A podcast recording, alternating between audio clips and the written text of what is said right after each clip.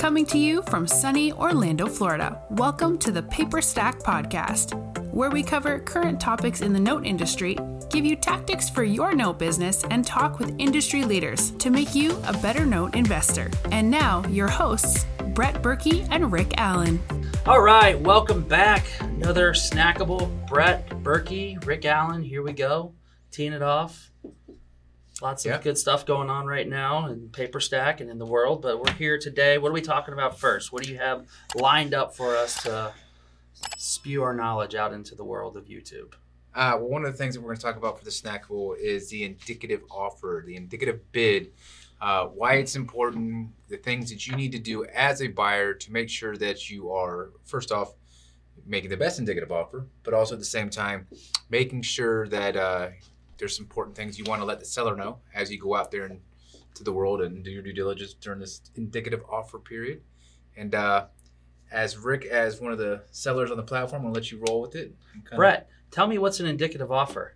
It's an armchair offer. This is the one that, this is the, after you've run a little bit of value, kind of looked at the stuff, you know, gone through Zillow, looked around, kind of maybe poked around and got as much information as you can right off the bat.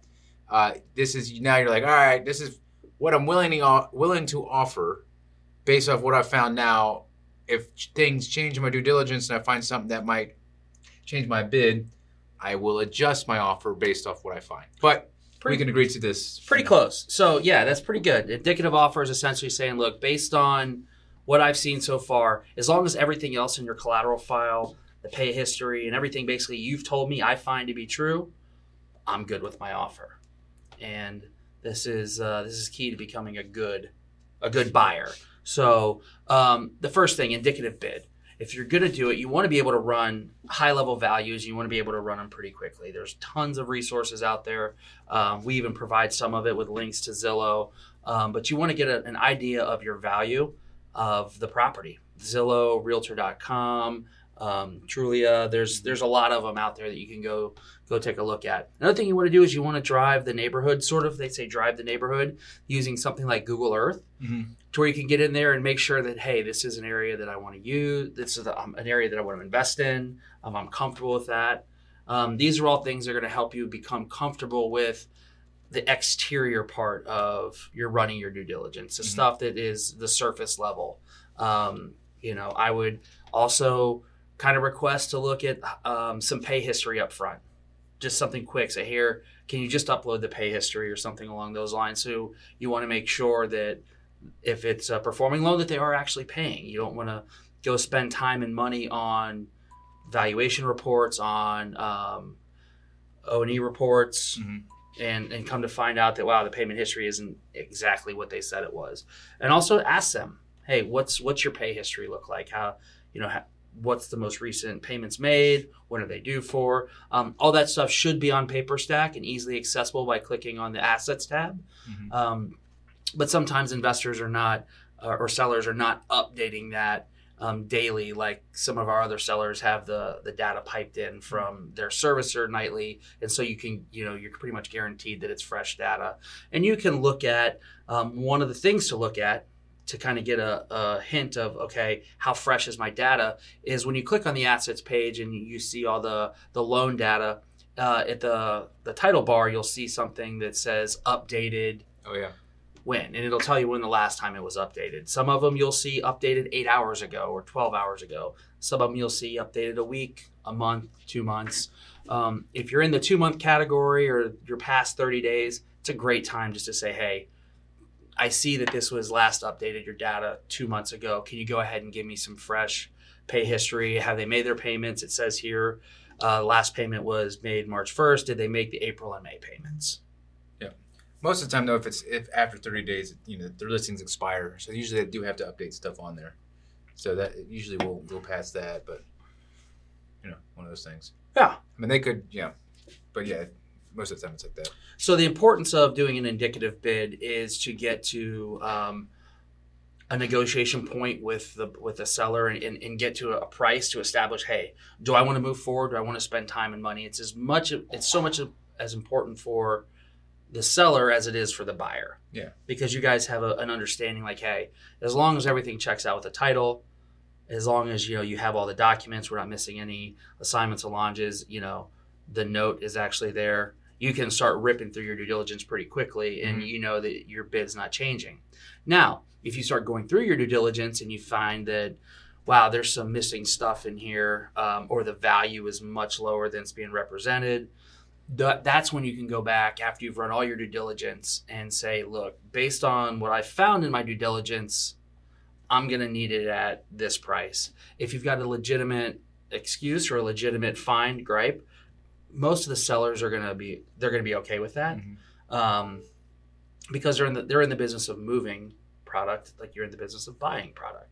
So it makes transactions go much smoother.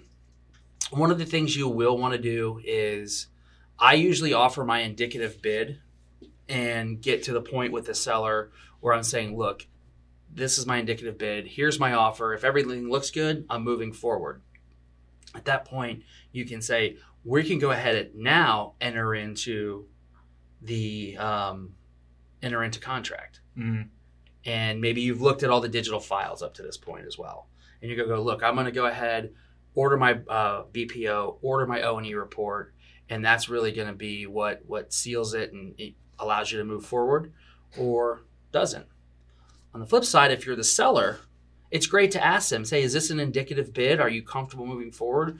Are you ready to close? Because you have to remember, as a seller, you're probably dealing with multiple offers, and you don't want to hang everything on a buyer who's really maybe just shopping this or you know, kicking tires, looking in there to take a deep discount on something and just tying something up to come back and get it lower.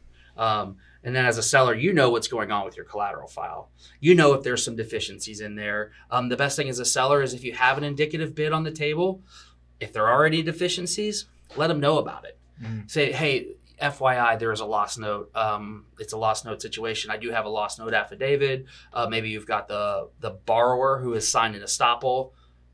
Those kind of things will help out. Those are always good to put in the seller comments as well. All those things like that are great things to have. Even, hey, make your indicative offer. So, you know, when they start the transaction, hopefully it's one of those things where you can kind of see who's the real buyer, because if they actually come in and don't ask the questions, as you just laid out the seller comments, you know that they're actually done little preemptive due diligence already. They've read, they are actually interested because they didn't just make blanket offers. You know what I mean? Yeah. So that's the indicative bid. It's a great, it's kind of industry standard. It is standard in the industry. It's not something that's uncommon. People will make offers and they'll call them an indicative bid. Say, here's my indicative bid. And that's really just saying, like, look, as long as we're good with the collateral file, I'm good to move forward. Pretty much. So one last big piece of advice. If you are the buyer in the transaction, if you haven't signed the purchase sale agreement, that means that you're still in the negotiation phase of the transaction, which means that seller is getting other offers. So now if you're going to go out there and maybe buy a BPO and an O&E report and spend about $160, you want to let the seller know, hey, you mind holding this off, or at least signing it to the purchase sale agreement? Because once it's signed in the purchase sale agreement, you guys are officially in a closing. If something terrible shows up on the on title or whatever, you can always roll back out, no big deal. But at that point, at least you have first right to take it. Yeah, the goal should be to not roll anything out of closing ever. It should be, you want to have, a pretty high closing percentage once you hit closing. You want to have run all the preliminary due diligence. You've got your bid accepted, and now it's just in case. That's kind of like your insurance policy in case something crazy comes back. But the goal is to not roll something back out of closing. Yep, that's indicative bid, indicative offer. Awesome. All right, then we'll see you on the next one, on the next Snackable or next podcast. If you got something that you want to have Rick cover, I'll just ask him the question that you asked in the comments, and we'll have another one come out here soon. Thanks. See ya.